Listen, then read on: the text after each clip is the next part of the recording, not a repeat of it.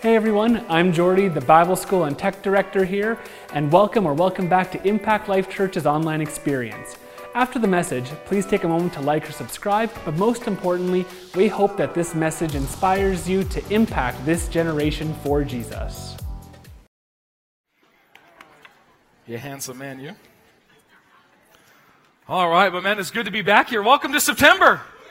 Here we are, man. New season. We're excited about this season. How many are grateful for new seasons in life? Man, I'm, I'm thankful for it. Man, it's, it's good to be here. And we just want to welcome you all. If this is your first time here, hey, you belong here. This is your family, and we're so glad and thrilled that you came to be with us this morning. And those that are joining live stream, we want to welcome you as well. Hey, oh, welcome to see you through the screen. We're glad that you're part of the service with us. And uh, this morning, we got some exciting things, and I believe the Lord's going to speak to you this morning. How many believe that? How many of you came not to hear me speak? Every hand should be up in the air, right? Because what I got to say to you is not going to help you at all. But what the Lord wants to say to you will absolutely rock your socks off. And what's so great is He's not limited to what I say or what I don't say. He lives on the inside of you, and He will bring truth to you right where you're at. What I love about the Holy Spirit, He's kind of like one of those, you know, have you ever, ever gone to uh, one of those custom made tailor suit fits kind of thing? Anybody ever done one of those before? Yeah, me neither. Okay. Well, there's a few people. But I, I, you know, you've seen them on movies and people kind of standing up and the guys walking around making sure all this, you know, look, looks good on you. It's kind of slimming. Well, the Holy Spirit's kind of like that. He will custom make the message directly where you are at in your life, directly where you're at in your situation. And He'll just form it in such a way that you hear it, that you get it, that you understand it. Aren't you thankful for Him? He's not limited by how slow we are. I'm thankful for that, man. I'm a little bit slower, you know, naturally speaking, but with Him, I'm quick. Right? So why don't we just say that together? I'm sharp, I'm a blessing, and I'm good looking. It's better being, you know, broke, ugly, and depressed, right? I mean, this is this is who we are. But man, we just again, we're so glad that you came, and I want to just say a big thank you to, you know, Mr. Barry spoke a couple weeks ago. Pastor Sheila spoke last week, knocked it out of the park, y'all. Man, thank you, thank you, thank you. She's slow to speak she's quick to hear. Uh, and it's, it's some good stuff. And so we were so, so thank you for all that. And uh, man, obviously the Washington wonderful teams that are on, thank you so much for making this church what it is. And uh, this morning, what I've just had on my heart to, to share with you, uh, just some things that the Lord, Lord's been stirring in my heart for the past couple weeks. Um, you know, I was, I, Jamie and I, we were in Vancouver visiting some family, and then we had opportunity to go to Seattle, catch the ball game, and uh, basically got to see my Yankees crush the Mariners, which is absolutely wonderful to see. And during all that, there's just some things have been brewing in my heart, and I want to continue just to share them with you. And uh, we have been talking a little bit about my sessions over the summer, has been talking about being Jesus people.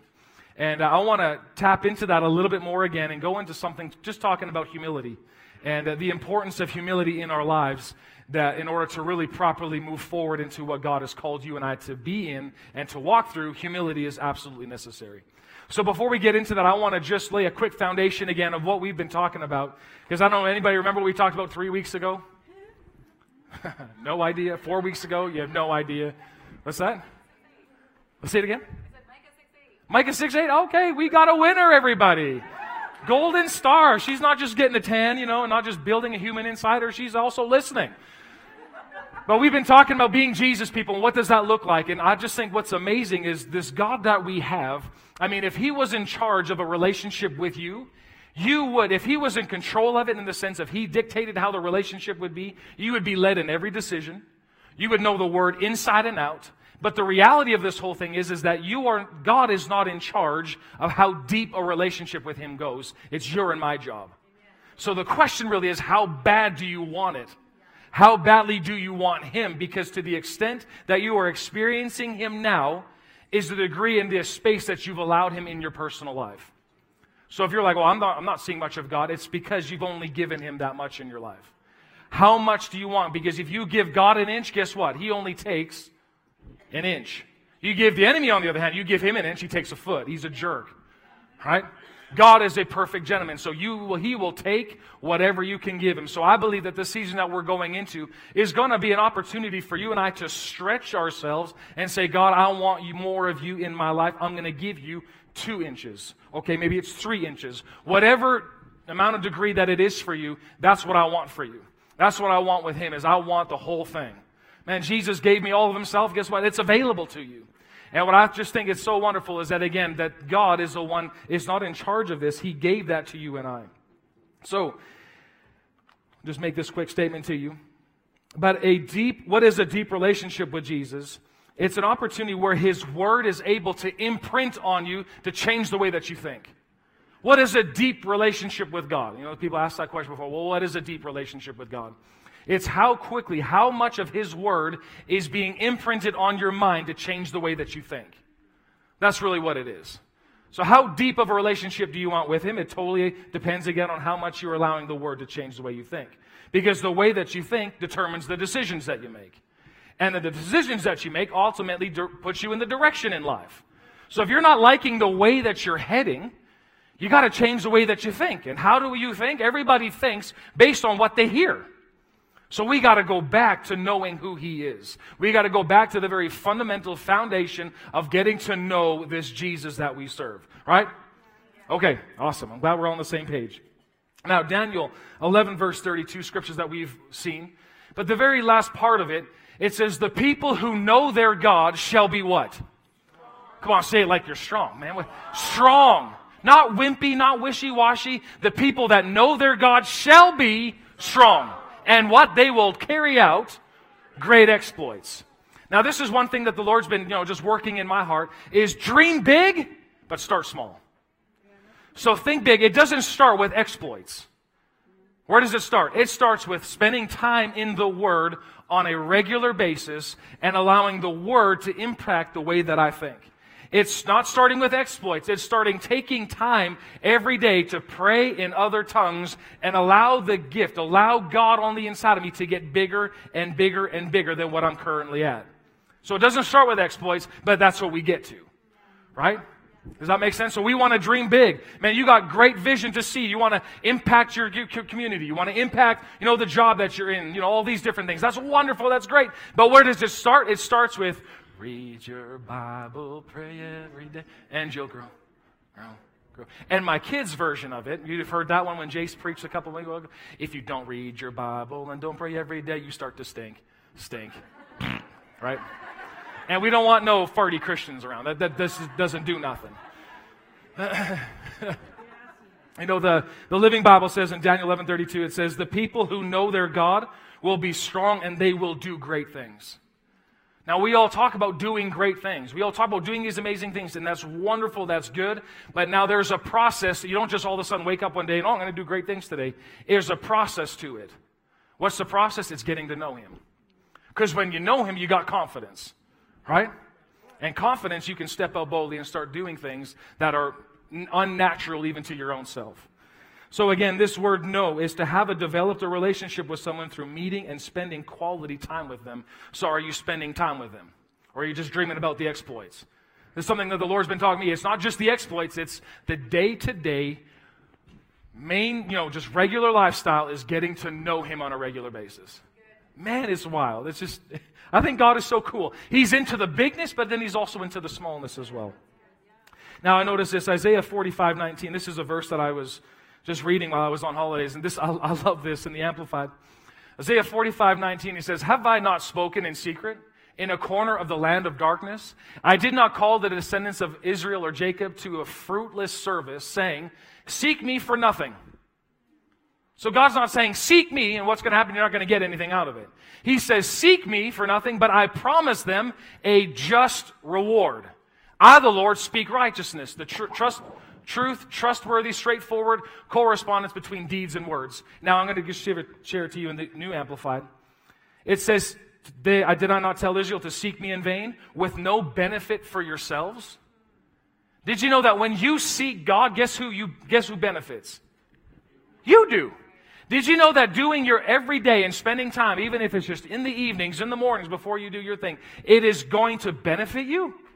So God's trying, what he's trying to do is he's trying to get you in. What I want to do this morning is I want to whet our appetite again for going close to him. Because man, when you spend time with him in secret, guess what? He rewards you secretly. No, openly, so that everybody else can see it. Your whole Instagram can be blasted with, this is what God did in my life. That's what he wants. He, you talk to him in secret and he rewards you openly. That's who our God is. And this is what he's saying. When you seek me, it'll be a reward for you. You're going to benefit from it. Anybody like good benefits? Come on, somebody. Who wants a benefit? Now, what does it require? Man, when I go after him, I'm going to benefit from it. My marriage is going to be blessed. You know, some of your problem is not, you don't necessarily need marriage counseling. You need to spend time with him. Let him straighten you out. When he spends time with you, when you get close to him, man, it changes you. I've been in the closet with the Lord before complaining about my wife because she was totally wrong, which is usually kind of the case in our relationship, except for, you know, the, the odd time here and there. But most of the time, every time I go in there, not, we don't have many fights, every time I go in there, the times that I have gone in there, the Lord has never talked to me about her. What? like, Lord, I don't think you understand. The woman you gave me is causing problems. What? It was me. Everybody say that. It was me. No, no, no. I didn't say it was you. No, no, it was me. And it's not me. It's you. No, it's not me. It's you. All right. That's. Now that conversation does not go over well with the Lord. It's not me. It's her. Now it didn't didn't work. But spending time with Him changes those things. And so, again, this is the whole preface of what Jesus came to this earth for. Think about it. God sent His only Son, John 3 16. He sent His only begotten Son to give you what? Well, what kind of life? Everlasting, eternal life. What is eternal life? John 17, 3. This is, this is vital that we know this. I know this is very foundational, but this is where it all begins. We talk about exploits and we can get people hooping and hollering, woo, yeah, let's do it. And then nothing happens. How do we get to see the something happen? It starts here because eternal life means to know and experience. We have to talk to people about the experiences we've had. We got to show them. We got to showcase that to them. This is what God is. God wants to experience you. He wants you to experience Him. And He wants to reveal Himself to everyone He possibly can. And He wants to do it through you and me.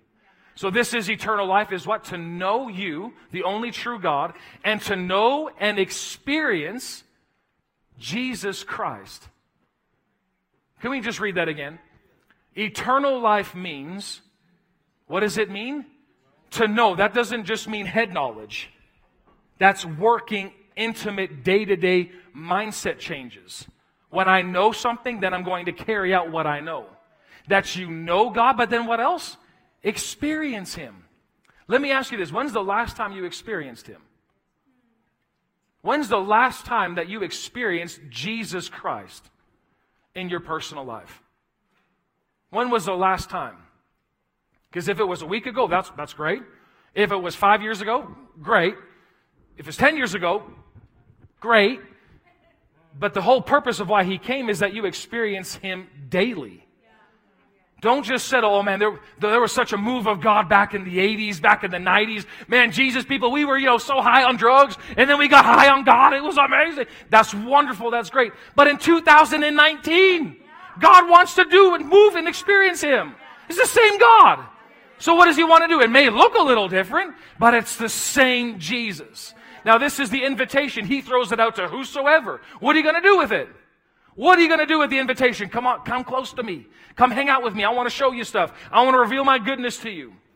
What kind of God do you think that He is? Do you think is, well, if I get close, is He going to bash me on the head? Am I going to get corrected every time I go with Him? Well, that may come, but there's nothing wrong with that because it hurts good.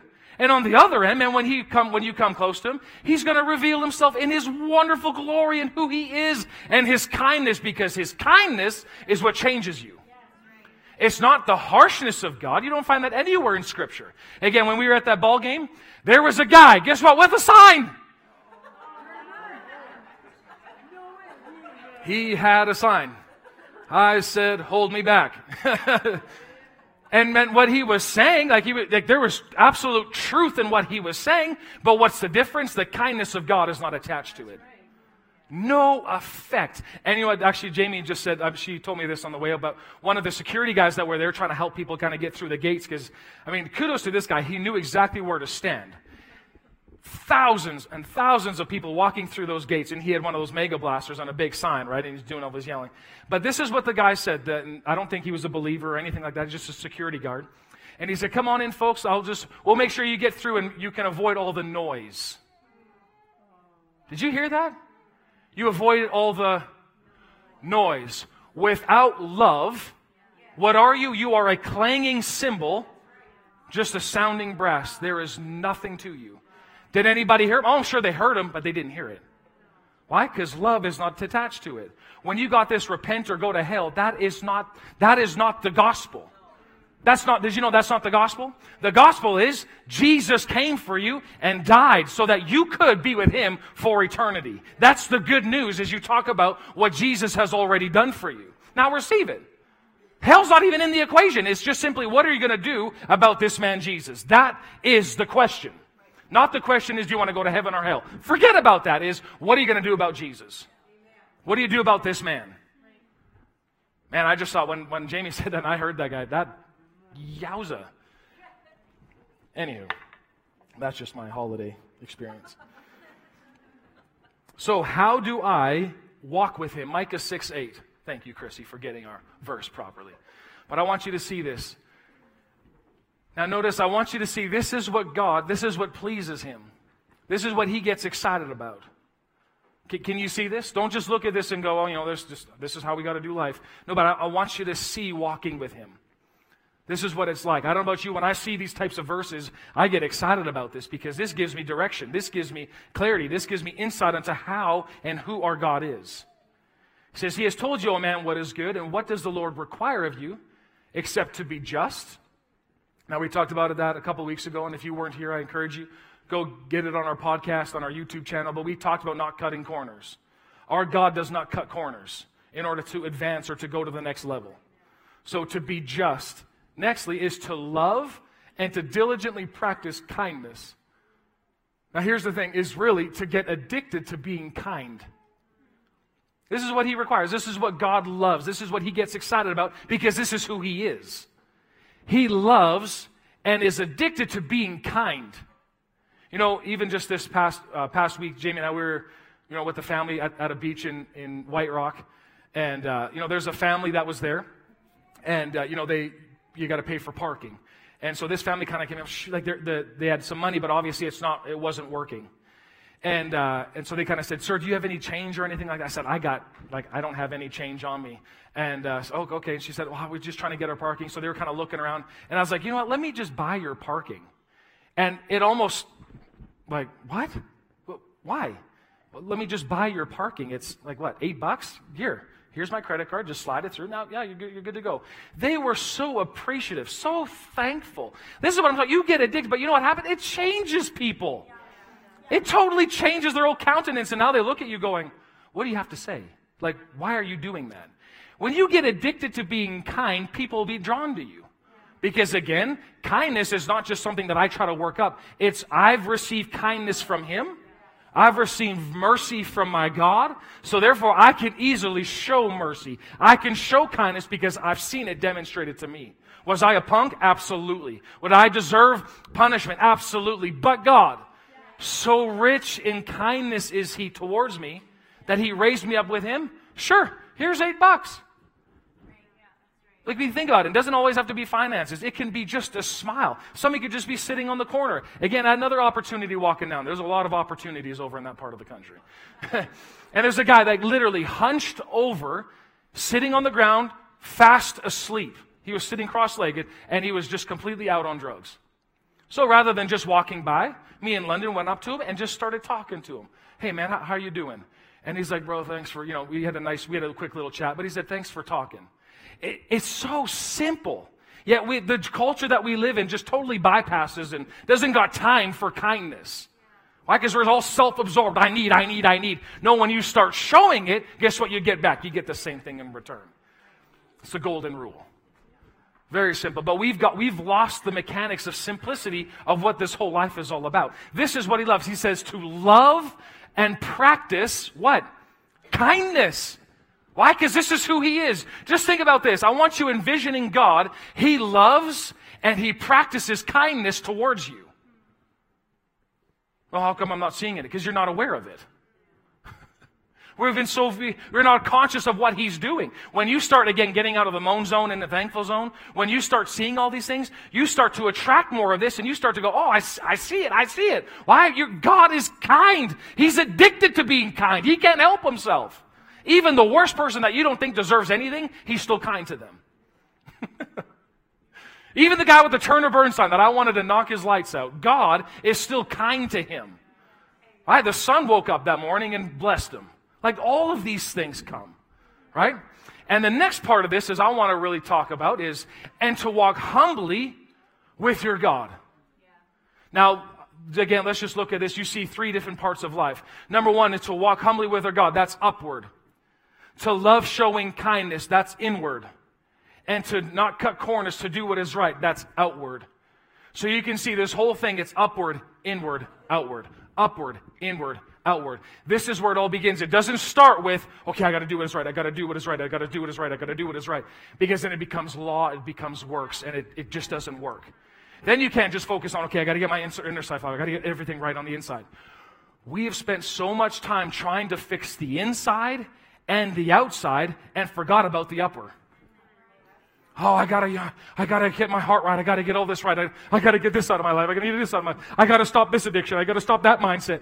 All of those things, when you just do that, you may cut off some of the fruits, but you never get to the root of the issue. And that whole thing comes from an upward relationship with Him. And that's why He says to walk humbly with your God. This is where it all begins. Are we ready to talk about this this morning? All right, the first three rows are okay. The next, are you ready to go? Because this, this gets in your face a little bit, and we're going to talk about this the next two weeks. So you don't mind me in your face? All right. Three people don't mind. The rest we'll just, we'll talk about that later. But why humility? I mean, if you look at it, and to walk humbly with your God. Notice it doesn't say, walk with me once you get your life together. He's not saying once you finally made it, once you've got X amount of dollars, or once your family's put back in place, then you start walking with me. No, he says right today, you can make a switch on the inside, and all that it is, is He just requires humility to walk with Him. When I hear the word to walk humbly with God, I look at it like this. In your upward relationship with the Lord, how easy is it for Him to imprint Himself on you? To walk humbly with the Lord. How easy is it for God to take His word and imprint it on you? So, in other words, are you coachable? Are you teachable? Are you willing to take a different thought from His Word? If so, guess what? That's humility. I'm willing to take on your thought because I don't know it all. Now, because it doesn't say if you to walk humbly with God, God, I can just be arrogant and I can know all this stuff. I can know the word inside and out. It doesn't say anything about how much you know. Because know it alls don't go anywhere. They don't. They don't get nothing. Oh, I knew that. I've heard that. That's not what he asked you. He said, if you walk humbly with me, you can walk with me. Why? Because this is the walk of the kingdom of God. This is how God walks. And now I want to jump in here. Oh, man. Problems begin with a heart that is unwilling to be imprinted on. This is where it all begins. If I'm not open to God imprinting Himself on my heart, that's where the problem begins. People don't all of a sudden just have problems and they wake up and boom, there it is. No, it's there's been a mindset, just a hardness that came in, and it's now shown over time, and poof, there you go. But it all started with way back in the day. It could have been five months ago, six months ago, a year ago, ten years ago. Holding on to different things and not allowing the Lord to get in there and imprint Himself on you. The hardness of heart is the beginning of that issue. That's where it all starts. So that's why He says, Walk humbly with me. Be teachable. Be open to correction. Let me show you. Let me show you because here's the greatest news you'll hear all day is God is smarter than you. he knows more than you. Yeah, oh, I've been here for 40 years. Great. What's 40 years in comparison to eternity? Nothing. Okay. So what do we got to do? Because this again, not going to just talk about. We got to see Jesus do this because this is the life that Jesus lived. Now, you can only go forward in God with a humble attitude. Humility puts the car in drive to move forward. Pride puts on the brakes. I know it. And there you go. Stuck. How come I'm not going forward? Pride. How come I'm, my life's not moving forward? Don't make me say the P word. Pride. Man, I'm moving forward. I'm seeing great things happen in my life. Humility. Man, that's awesome. You've allowed the Lord to show you things. You've allowed Him to absolutely cause you to go forward, and it's because you've taken on an attitude. Oh man, my life just sucks. Everything's just wrong. What's wrong? Pride. Everybody say with me, pride. That's the issue. And you know what? God absolutely hates it. Why? Because it's the nature of the devil himself. It's who he is. You want to meet the most arrogant, know it all individual? Is him. it's absolutely him. And, you know, we're not going to talk, I'm not going to talk a whole lot about pride this week, maybe next week. But you actually look in 1 John chapter 2. Just turn there for a moment. I want to just show you this. Because the enemy doesn't have a whole lot of tricks up his sleeve. Yeah, he's cunning, he's crafty, but it's the same three things that he tries to get every human being in. Now, no matter where you are, no matter how old you are, where you come from, your skin color, doesn't matter. We all have to deal with pride. We all got to deal with it. Just you might as well acknowledge it because if you don't, I don't deal with that. It's pride right there. just just go with it. All right. We all have to deal with it. Now, uh, what I'm talking to you about is walking with Him from an upward perspective. Now, 1 John chapter 2, look at verse 15 and 16. It says, Do not love this world, nor the things it offers you. For when you love the world, you do not have love of the Father in you. Verse 16. For the world offers only. Now, what's the world? Now, it's talking about this nice blue globe that we're on. What's it talking about? It's talking about the, the culture, the kingdom of darkness. This is how it operates. It only offers three things. Ready? Number one, it offers a craving for physical pleasure. Okay? Secondly, what else does it offer? A craving for everything we see. In other words, lust. Thirdly, and pride in all of our achievements and possessions. That's it. Now, the first two, yeah, but number three, I think, is the biggest one that all people deal with. Is they have to be recognized. They have to be seen. They want to show off what they got. This is huge. And sadly, look what it says. These are not from the Father, but are from this world. This is the only thing the enemy has. So no matter, how you, no matter how you dress it up, there's numerous ways you can dress it up, but it all falls into these three categories. A craving for physical pleasure, a craving for everything we see, and the pride in our achievements and our possessions. Those are the three things that people get caught up and hung up on. Can you see that? So you don't have to complicate it. It's category one, two, or three, or a mix of all of them. You're somewhere, we could be somewhere in there. But our, the goodness of God is when I start loving God, when I start falling in love with this man Jesus, getting to know who he is, allowing him to imprint himself on my heart, these things just vanish. Can you see that? So rather than trying to work out, okay, I got to get this out of my life, I got to get pride out of my life. No, no. What we're working on is working to be with Him, walking to be with Him. My desire is to know Him. And the result is, I don't have time for these things because I'm going with Jesus. Right? Can you see that? Uh, is this making sense? Okay. So, Matthew chapter 11, verse 28 through 30. I want to do this because we have to see how Jesus lived. So it says, Jesus asked this question Are you weary, carrying a heavy burden? If so, what does he say? Come to me. I will what? Refresh your life, for I am your oasis. Simply join your life with mine. Now, notice these three words learn my ways. Can we say that together? Learn my ways. And then what will happen when you learn his ways? You'll discover that I'm gentle. What else will happen? You'll discover that he's humble. You'll discover that he's easy to please. you will find refreshment and rest in me. Verse 30. It says, For all that I require of you will be pleasant and easy to bear. This is who our God is. If you are going in life going, oh, it's just so rough, man, things are going wrong. And I, I had to just check myself on this because, you know, when I was on spending some time with the Lord this past couple weeks, I've been just going, man, like just things seem to be hard. Then I'm doing it wrong. How's ministry going? How's life going? I should be able to say light and easy. But again, why do we have to say, oh, I'm real busy? Because the pride of life likes to come in and make sure that people think that we're actually busy, that we don't got other stuff going on. The next time somebody asks me, man, how are things going? What's been going on? Are, are you, you packed? You busy going on? No, actually, I'm light and easy. Really? What's wrong with you? Um, I'm doing life Jesus style. And this is how Jesus lived his life. You don't ever see Jesus just going, "Oh man, I gotta, I gotta save the world." Oh man, these Jews are just—they're nuts in their beliefs. They're whacked out. Those Pharisees. Oh, oh, God help them. Like he's he's not panicking. Why? He, how did he live his life? Light and easy. And I'm next week we'll maybe get into this.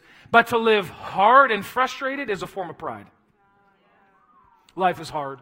Work's just so hard. I can't do nothing. It's a form of pride. So you're looking for, you know, God to help you in it, but he can't because he resists the proud. We'll get into that next week. That's another story. But so how does life supposed to be? Light and easy. Does that mean that you don't face challenges and problems? Not at all. We all face that stuff, but we know something different. We have inside information on what the Word says. It may look like this, but the Word says, I don't fast my eyes on what, what I can see, because that's subject to change. So what do I look at? I look at what He said. Whenever what I see contradicts what He says, I'm always going to stick with what He said, because what He said has to change what I see. That's how we live. Right? And We're going to get into that this fall as we dig deep in all this. Okay? So this is the life that Jesus has for you and I. Everybody say light and easy. So look at your neighbor and say, lighten up. No, like, no, seriously, tell them, lighten up. Do you know what is most, like, the biggest turnoff I find in church? Is a church that's so bogged down, serious. This is one thing that my Oma always said. Why are you so serious? She's, she's, oh yeah, you say that all the time. You don't think you do. Why are you so serious? I can hear it in her nice, cute Dutch accents. What are you so, something like that. What are you so serious? Sounds Russian, but. What are you so serious? but you know what? You go to other cultures and things like that, man, you can kind of look and go, man, nothing's serious to them. And in some ways, that's good. Right? Of course, there's time to be serious. There's times to get the, the, our job done. But of course, when we get into this next season, especially when the Lord gave us this words as a family to dig deep, we have to hang on to our joy. Because the joy of the Lord is your strength. It's not me trying to work hard. I got to get this going. No, the joy of the Lord is my strength. I need to learn to live light and easy. You know what really helps me with that? Kids. So if, if you don't got any kids around you, I just encourage you, you can borrow ours if you want for a little bit. We'll go on a date. But, but at the same time, and you just, you have kids around you, everything is just light and easy. Everything. I mean, like we taking the kids down to Seattle. Every well, that the first part was it, it got fun, and then it turned to crying, and I'll tell you what happened. It, it was it was awesome because we were you know we got up early. We went for ice cream at nine o'clock in the morning because at eight thirty Edaleen Dairy. Anybody ever heard of that? Right across the border. Man, they should pay. You know, oh man, they have the biggest ice cream cones for cheap. Like, I'm talking one as big as my head, and I'm talking that's only two bucks. Yeah, what? I know. Edaleen Dairy, you owe me. All right, that's. So all of a sudden we were getting all there, and Max kept saying, "What's that smell?" And then all of a sudden we go, "Oh, Max, it's just it's you know it's a, we've got a lot of farm area around here." It's like it stinks. And then they start making fun of you know cow poopy buzz, and, and they start laughing. But it wasn't so funny about an hour and a half later as we continue to keep driving down south to Seattle and the smell continues to come in most random places. It was all funny, and ah, these cows and they stink, and la la la la. And all of a sudden it goes, Why does it still smell? Pop, I don't like the smell. And for those of you that want to know my son Max is, he's got a really, you know, intense smell. What's that? Chicken pot pie and cow dung. He's got no time for that. But I just say again, everything just light and easy. So what do we do? Man, these kids just like to have fun. Oh, Papa, let's play this game. Let's beat each other up. There's just a, there's a lightness to it. Listen, there's a lightness to it. I encourage you, if you haven't beat up your kids in a little while, start. there's nothing better. Man, there's nothing better than it. Actually allowing to get some shots in there. It, it's good. It's fun. Everybody comes exhausted. It's, it's great. But what happens is we become so serious. Oh, I got to take care of this. Chill. Just, just chill. Because if, if Jesus were to look at your life and he would go, Thank you for being so serious. You, man, A, give you 100% on being serious. When heaven is light and easy, people are going to be uncomfortable there simply because why is nobody taking anything seriously around here? Why are they laughing all the time? It's what it is because joy is strength. And it says, Our God, He sits in the heavens and He laughs. But look at all, look at the culture around us. Look at all these, these guys are doing. This is wrong. Everything's just wrong. God, He sits in the heavens and He laughs. God doesn't go, oh man, just, the devil's just doing so much work. I just, I don't know how I'm going to keep up. He's fine. He's fine. He's not concerned because you know what he looks at? He looks at you and me, the joy that was set before him. He gets excited about you. Aren't you glad that he stays excited about you rather than dismissing you and go, okay, I already got him, but what's wrong with the rest of these guys? He get focused on the wrong thing. I'm talking about God.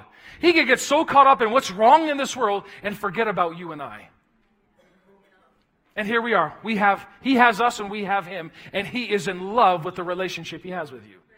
He loves it. In fact, now what is he saying? Come, come on, let's, let's go a little deeper. Let's go a little bit further. Let, let me show you some more. Do I need to prove that to you? Let me just give you a verse real quick. Ephesians 2 7. Some of you thinking, this guy needs to be more serious. I'll prove not. Because the way that I always spelled God when I was a youth pastor was F U N. So either my spelling is wrong or something else is wrong. Ephesians 2 7, well, verse 6, it says, God raised us up from the dead along with Christ and seated us with him in heavenly realms because we're united with Christ Jesus. Why did he do this? Verse 7, so that God can point to us where in all future ages as examples of the incredible wealth of his grace and his kindness toward us as shown in all he has done for us who are united with Christ Jesus. God for ages past, what are we going to do in heaven? We're going to just be bored all the time? No. God is going to use you as an example to show how kind he is all the time. He's going to keep showing you more and more kindness. God, this is too much. No, shut up. Take more. More. No, God, I really can't. No, shut up. You need more. This is who our God is. Can you see him this way? Oh, I get excited to think about this is our God. You have a lot, you have one, uh, maybe a loved one that's in heaven right now. What's happening to them? They are just being poured the goodness, the kindness of God on a regular basis. Why do you think they're dancing all the time? They get excited. Why do you think there's so much joy? Nobody's just going, oh, what am I going to do today? Just, just hang around here? No, God is showing them stuff always. Can, can you see this? It's bigger than just this little world that we live in. So much more to it. So now, humility. Let me get back at this. so, what is humility? I got three things that I want to share with you, and I'll close it down. What is humility? Number one, humility lives in reality. It lives in reality. Whereas opposed to pride, it lives in lies, it lives in deception. You know, Obadiah, there's only one chapter in there. Obadiah, verse 3, it says, Because of the deception in your heart, you actually can't see.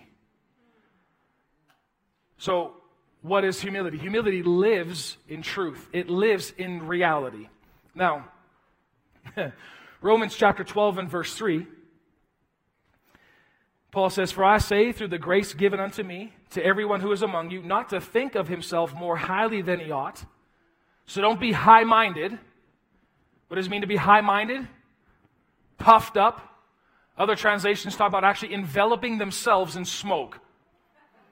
Dun, dun, dun, dun, I am God's gift to the world. Like he's saying, don't be high minded, but to think soberly. But at the same time, don't think high minded, don't think lowly of yourself either. Because just going on saying, oh, I'm just, you know, I'm just no good, I don't do anything right, that's not humility, that actually is pride. There's a fine line between these two. Can, can you see that? There's, oh man, I'm God's gift to the world. And then there's, oh, I'm just a nobody. You're both wrong. So what is it? Humility lives in reality. Now, what is reality? This is how Jesus lived his life. I'll give you an example. I think I have John chapter 5. Do I have that verse on there? Yeah, okay, John 5 19. So this is how Jesus lived. So he said, I speak to you timeless truth. The Son is not able to do anything from himself or through my own initiative.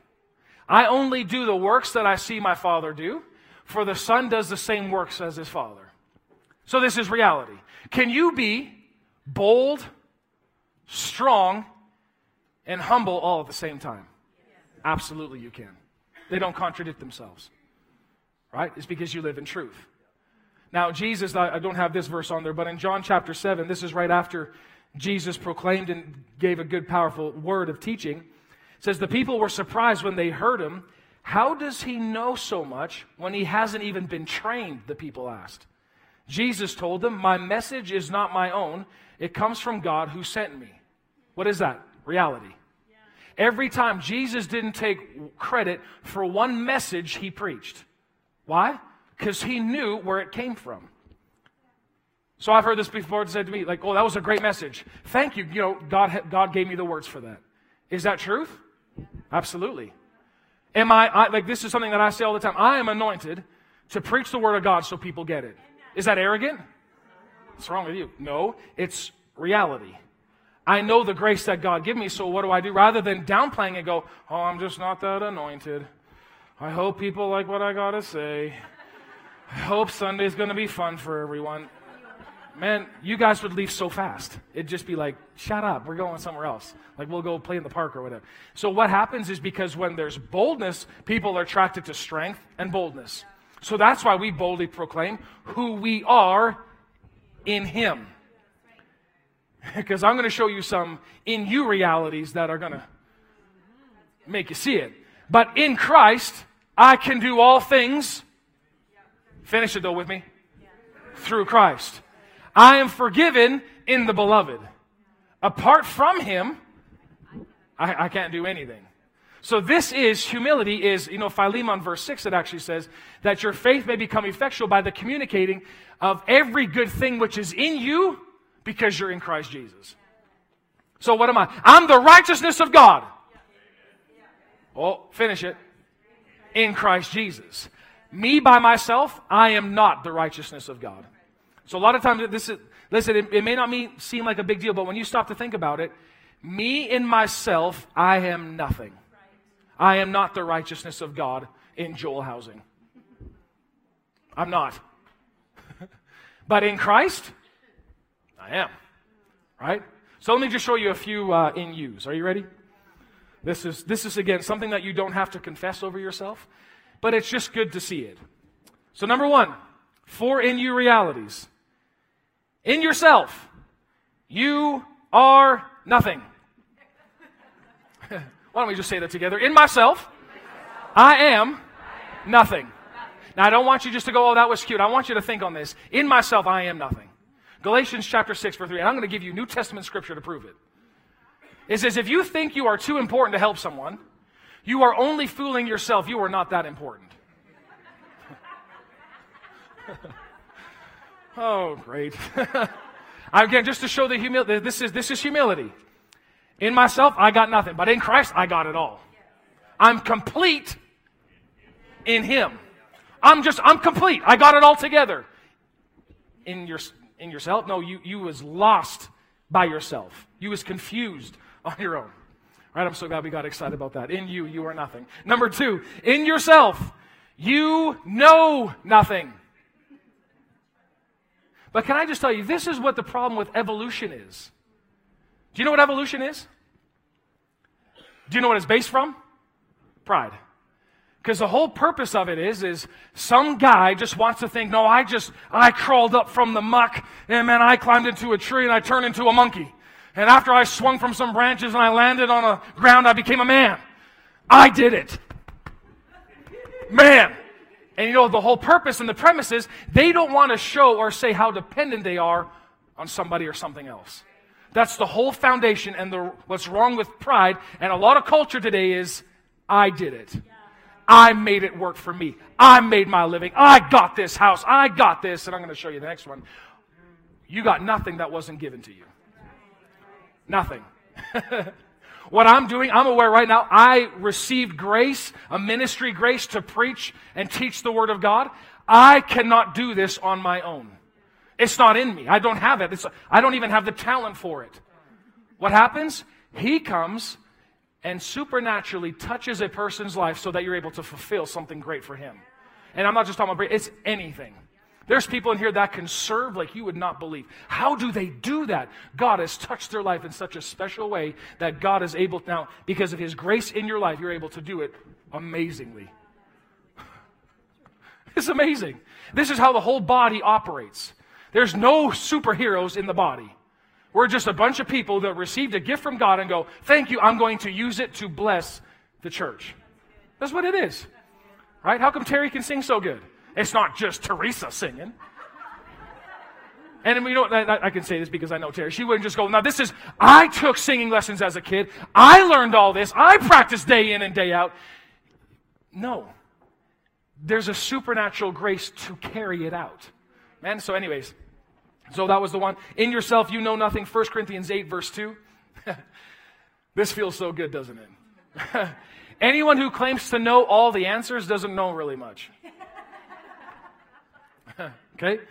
Number three, in yourself, you have nothing. Ready? 1 Corinthians 4 7. It says, For what gives you the right to make such a judgment? Read it in context, you'll see it. I just wanted to pull out this part. Is what do you have that God hasn't given you? Now, answer the question. What do you have that God hasn't given you? My wife is a gift from the Lord. My children are a gift from the Lord. So I haven't worked to get anything.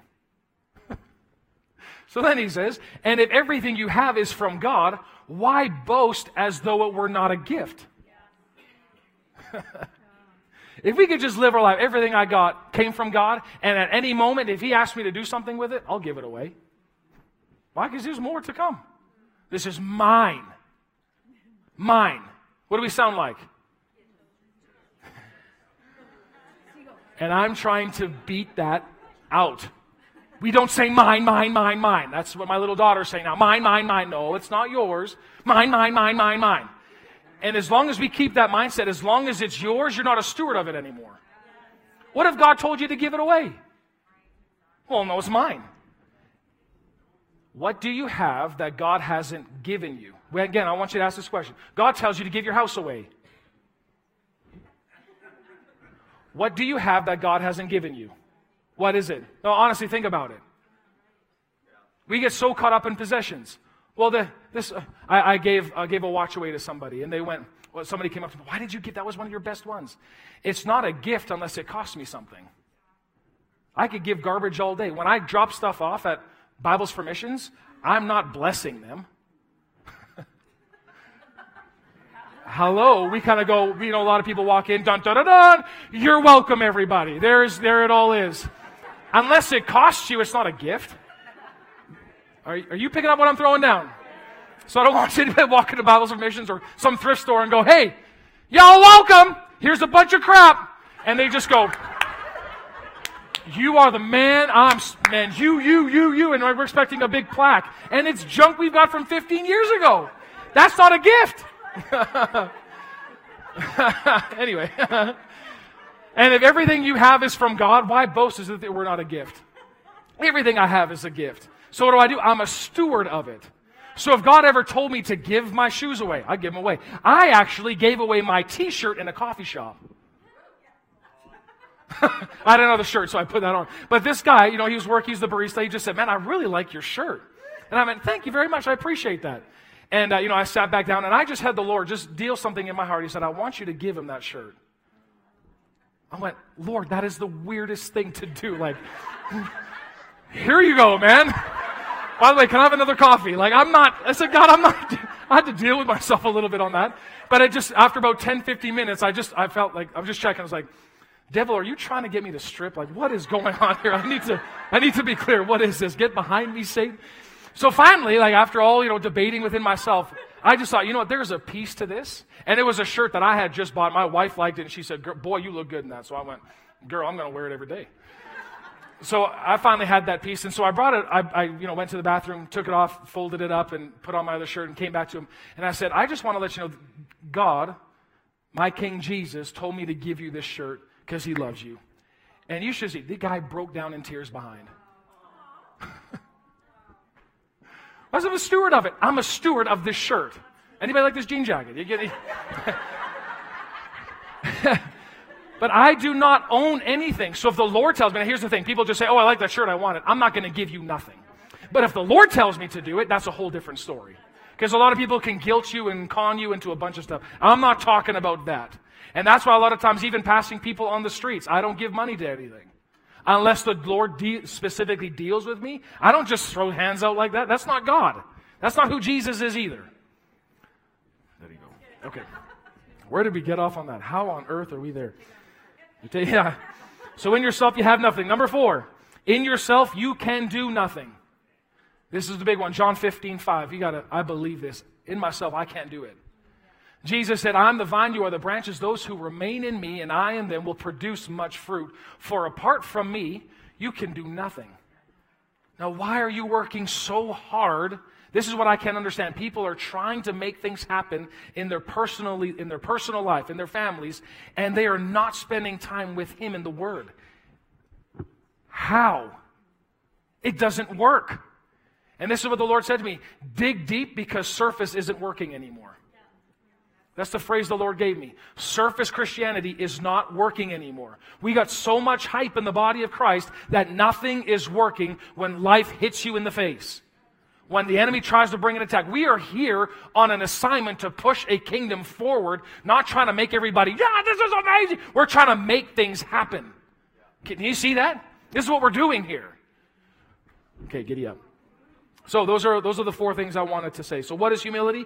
Humility lives in reality. Number 2, humility asks, pride assumes. Pride, what does pride do? It just assumes. Well, I've done this for the last 10 years, I'm going to just keep doing it this way. Humility asks. Can we say that together? Humility asks. Pride assumes. Especially if things have been going well and things have been working over and over on a regular basis, have you asked him? Maybe he wants to do something different. Right? You know, Proverbs chapter 3, verse 5 and 6. In the Amplified says, Lean on, trust in, and be confident in the Lord with all your heart and mind, and do not rely on your own insight or understanding. Verse 6. In how many ways? How many ways? All your ways. But I've been doing this for the past 10 years. In all. Even if I've been doing it year in, year out, year in, year out. This is something that we have to do regularly in the church. Just we have to put everything back on the table. Does the Lord want us to continue this? Lord, what do you say? Do you want this being done again? Yeah, I do. Okay, then we continue on with it. Humility just asks. Pride just, oh, we're going to just keep doing the same old, same old. That it, it don't work. And especially, let me finish this off. In all your ways, know, recognize, and I love this one, acknowledge Him and what will he do? He'll direct and make straight and plain your path. That's what he'll do. So I'm going to just continue to ask. I'm not going to assume just because God did it this way one time that he's going to do it again the same way. I'm going to acknowledge him, say, Lord, what do you say about this situation? I know last time you had me do this. You last time you had me put in more hours at work. Last time you had me have a talk with a boss. Last time you had me do this. But what do you want me to do about it now? The same Holy Spirit that anointed Jesus to lay hands and speak the word and people were healed is the same Holy Spirit that told Jesus to spit on the ground and make spit and put on a guy's eyes. So you may be doing the same thing over and over, and the Holy Spirit's like, I want you to spit. And you spit. However, He wants you to do it. Don't just get accustomed. This is how God does it, and that's it. Right? Okay, I'm, hands are going to be laid on me, and I'm going to receive my healing. Let God tell you how he's going to do it rather than you dictating it. Assumption is a huge killer. All right. Uh, thirdly, here, so again, number one was humility lives in reality. Humility asks versus pride assumes. And the last one is humility is what you do. It's what you put on, and you make yourself low. God does not humble you. Can we just say that together? God does not humble me. That's not his job. His job is not trying to hurt you and get you down low. It's your job to lower yourself. Nobody can make me bend my knee. Nobody. Only I can make that choice. It's a choice for me to say, okay, Lord, this upward relationship, I'm willing to be t- taught. I'm willing to open up to a new idea from you. Lord, I submit myself to you. I can only do that. I can't do that for Jamie. I can't do that for my kids. I can't force anybody to get closer to God. And this is what he's saying to walk humbly. Can you see? This is why he said, I want you to walk humbly with me. I want you to live in reality. I want you to ask me. I want you not just to be so focused on, you know, you know, living this. I want you to put on this attitude because, again, this is who Jesus is. Philippians chapter 2, 3 through 8. It says, Be free from pride filled opinions. Lord knows there's a lot of those. For they will only harm your cherished unity. And he's, this, he's talking to the church. Don't allow self promotion to hide in your hearts. But in an authentic humility, put others first and view others more important than yourself. What if we just did that? Imagine what the church world would be like if we just did that. what do I mean by that? I mean, honoring people that are just looking at people and go, You are more important than I am. Here, why don't you take this? Why don't you, why don't you have that? If we just did that, how much that would change? Verse uh, 4, thank you. He says, Abandon every display of selfishness, possess a greater concern for what matters to others instead of your own interests. Woo! What is this? This is kingdom culture talk. This is how the kingdom operates. I don't know about you, but that's, that's what I want my life to live like. Well, I'm going to possess a greater concern for what matters to you rather than what I want.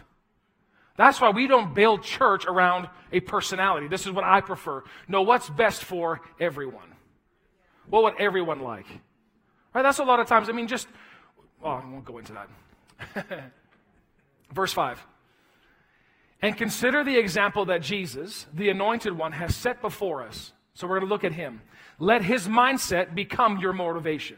So I want you to see this is the mindset Jesus had. Verse 6. He existed in the form of God, yet he gave no thought to seizing equality with God as his supreme prize. Verse 7.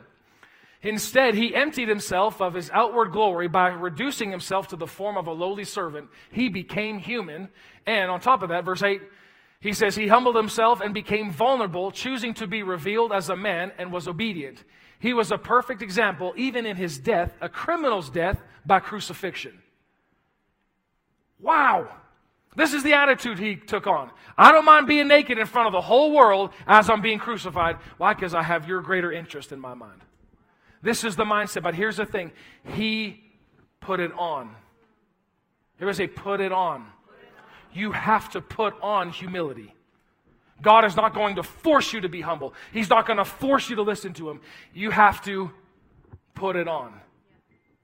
Then you see that this is vital because we're going, God, why aren't, why aren't you speaking to so and so? Why aren't you doing that, you know, in somebody else's life? My best friend is going through this, and why aren't you doing that? Until somebody bows, God has no access. Why? Because He resists the proud, but He gives grace to the humble. This is all this, this is it. This is the answer for maybe where you're at. It's humility. Maybe you've been so smart that God can't even talk to you. I know it all, God. I've heard that before. I've been through this. I've done that. I've seen this. It doesn't matter what you've seen. It doesn't matter how much you know. I know the Bible inside and out. Good for you. No, you don't. We have no idea. We've just scratched the surface on John 3:16. Oh, I've heard that before. And as long as you've heard that before, you'll never hear it again, if you know what I mean. okay. Let's finish this off, Joel. Okay. So put on humility so that now here's the thing the Lord said it. Put on humility so that you can walk properly and effectively. I want to walk right. It's not how high I can jump during worship. It's how straight I walk when I land. So what I'm going to do, I'm going to put it on. I'm going to say, put it on. Colossians 3:12, look at this. This is what he's telling again the church. He says, since God chose you to be the holy people he loves, you, everybody say must. You must clothe yourselves with tender-hearted mercy, with kindness, and what does he say right in there? Humility, gentleness and patience. Do you guys, can you go verse 13 for a sec? I don't know if I put that on there. But I'm going to show you this. Well, yeah, that all sounds great. Oh, can you get that? Because that would be delicious if you could. If not, go, yeah, there it is. So I'm going to put on humility. I've put all this on. Well, why? So that I can make allowance for each other's faults and forgive anyone who offends you. Because again, do you know what, when you don't make allowance for anybody else's fault, you know what that is? It starts with a P. Pride. Do you know when you cannot forgive someone who's offended you? Do you know what that is? Come on, somebody. What is that? It's pride. But they did me wrong. It doesn't matter. It's about your walk. It's not about how well they're walking, it's about you. So this is why he's saying, put it on. I'm going to put this on. He says, because God loves you. You're his cherished holy people. Put all this on. Why? Because guaranteed somebody's going to screw up. Guaranteed somebody is going to offend you. And I'm not talking about those little sugarly, oh, I'm just offended by you looking at me. I'm not talking about that sissy junk that's out there. I'm talking about literally somebody hurting you on purpose. Somebody saying things to you. This has happened to me just recently. I've had some, you know, big people saying things about me that aren't right that aren't true. So my, my first, when I heard about this, when I got a little taste of it, my first instinct is to go, rip their head off in the name of Jesus. but after just seeing all this stuff, there, have I made mistakes before? Absolutely. have I needed forgiveness before? Have I offended people before? Absolutely. So what do I expect? I expect forgiveness to be coming to me. I expect to, you know, for people to make allowances for me. So what am I going to do? I'm going to extend that same mercy. How do you do that? I put on humility.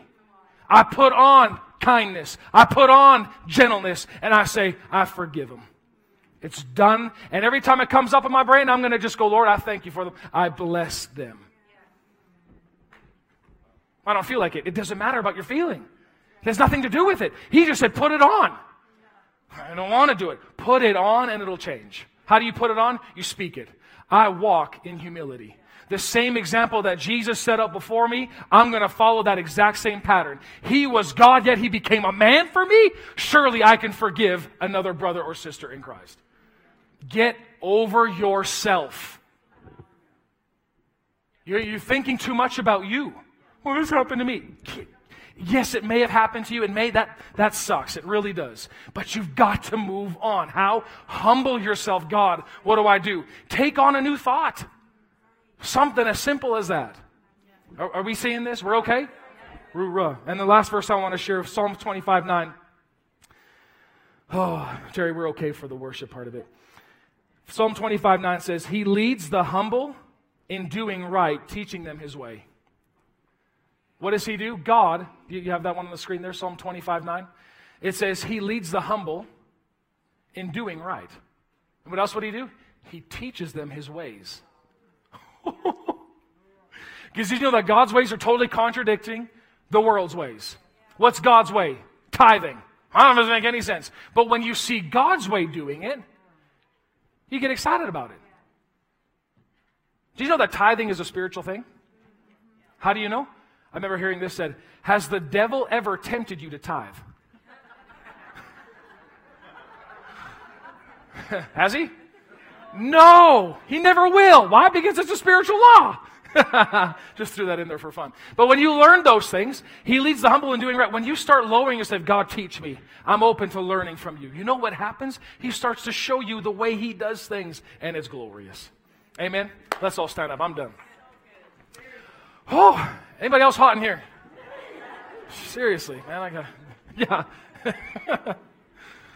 oh, but what I want to do this morning is I want to just, you know, the, the last song that we sang, or a couple songs ago, it says, I'm here for you. And I want to just give you an opportunity this morning just to take two minutes, just to kind of center our hearts again, saying, Lord, I'm here for you. If you want to teach me, if you want to talk to me, if you want to change me any kind of way, God, I am here for you. My heart is set on you. Can we just do that again this morning? If that's you this, this, this morning, I want just to encourage you. What I'm working through is I want any kind of pride in me, I want it out. God, I want, I want nothing. I want no pride in me. I want no nothing that can hinder you and me from walking together hand in hand. I want it out. Anybody else interested in that? So this morning, you know where it begins? It begins with a humble heart. Just say, Lord, I'm humbling myself before you. You know, I didn't get to that scripture, but 1 Peter chapter 5 and verse 6, he says, So humble yourselves under the mighty hand of God, and he'll exalt you in due time. Now here's the thing. If you don't humble yourself, you can't get exalted. It all starts with you and I making a decision. I'm going to put this on. Lord, I need to learn something. Maybe I've, you know, I've heard correction. I got offended. Lord, I, am humbling myself. Teach me. Maybe I got offended at my wife. Maybe I got offended at my husband. Maybe I said something that was wrong. Lord, I am humbling myself before you so that you can teach me the proper way and the path that I need to be on. Can we just do that for a moment? I'm, Lord, I just lift my hands to you. Father, as pastors of this church, Lord, again, we just humble ourselves before you. We cannot do this without you, but with you, we can lead, we can guide, we can direct a church that you had in your heart all along from the beginning of time.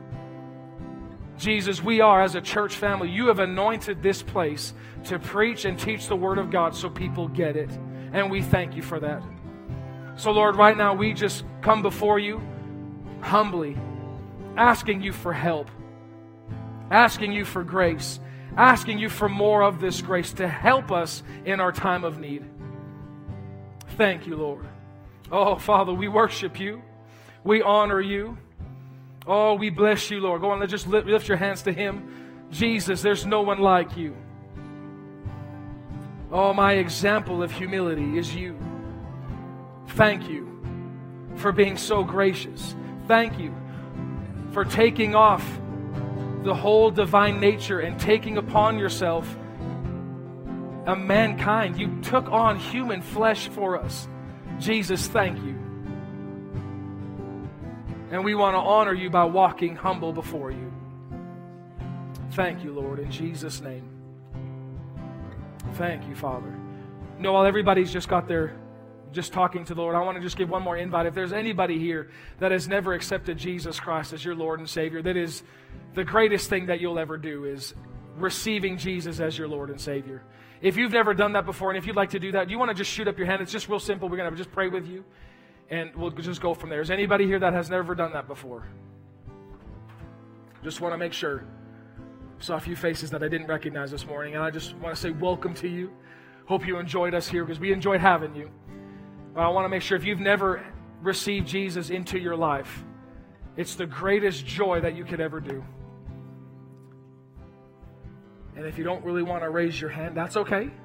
What I would encourage you to do is we have a prayer team that will come up here right after the service is over. Just come and talk to them and just say, hey, I, I want to make Jesus the Lord of my life. I want to invite him into my life. It's the greatest journey you could ever be on. And they'll, they'll give you some tools and they'll pray with you. So I encourage you just to do that. Amen. Well, you humble bunch. Great to be back, man. It's awesome. Pastor Sheila, I'll give it over to. Hey, thanks for listening. If you live in the central Alberta region of Canada, we'd love to have you come out and check out one of our weekend messages. For more info on all of our directions, service times, and children's programs, visit our website at impactlife.ca. That's impactlife.ca.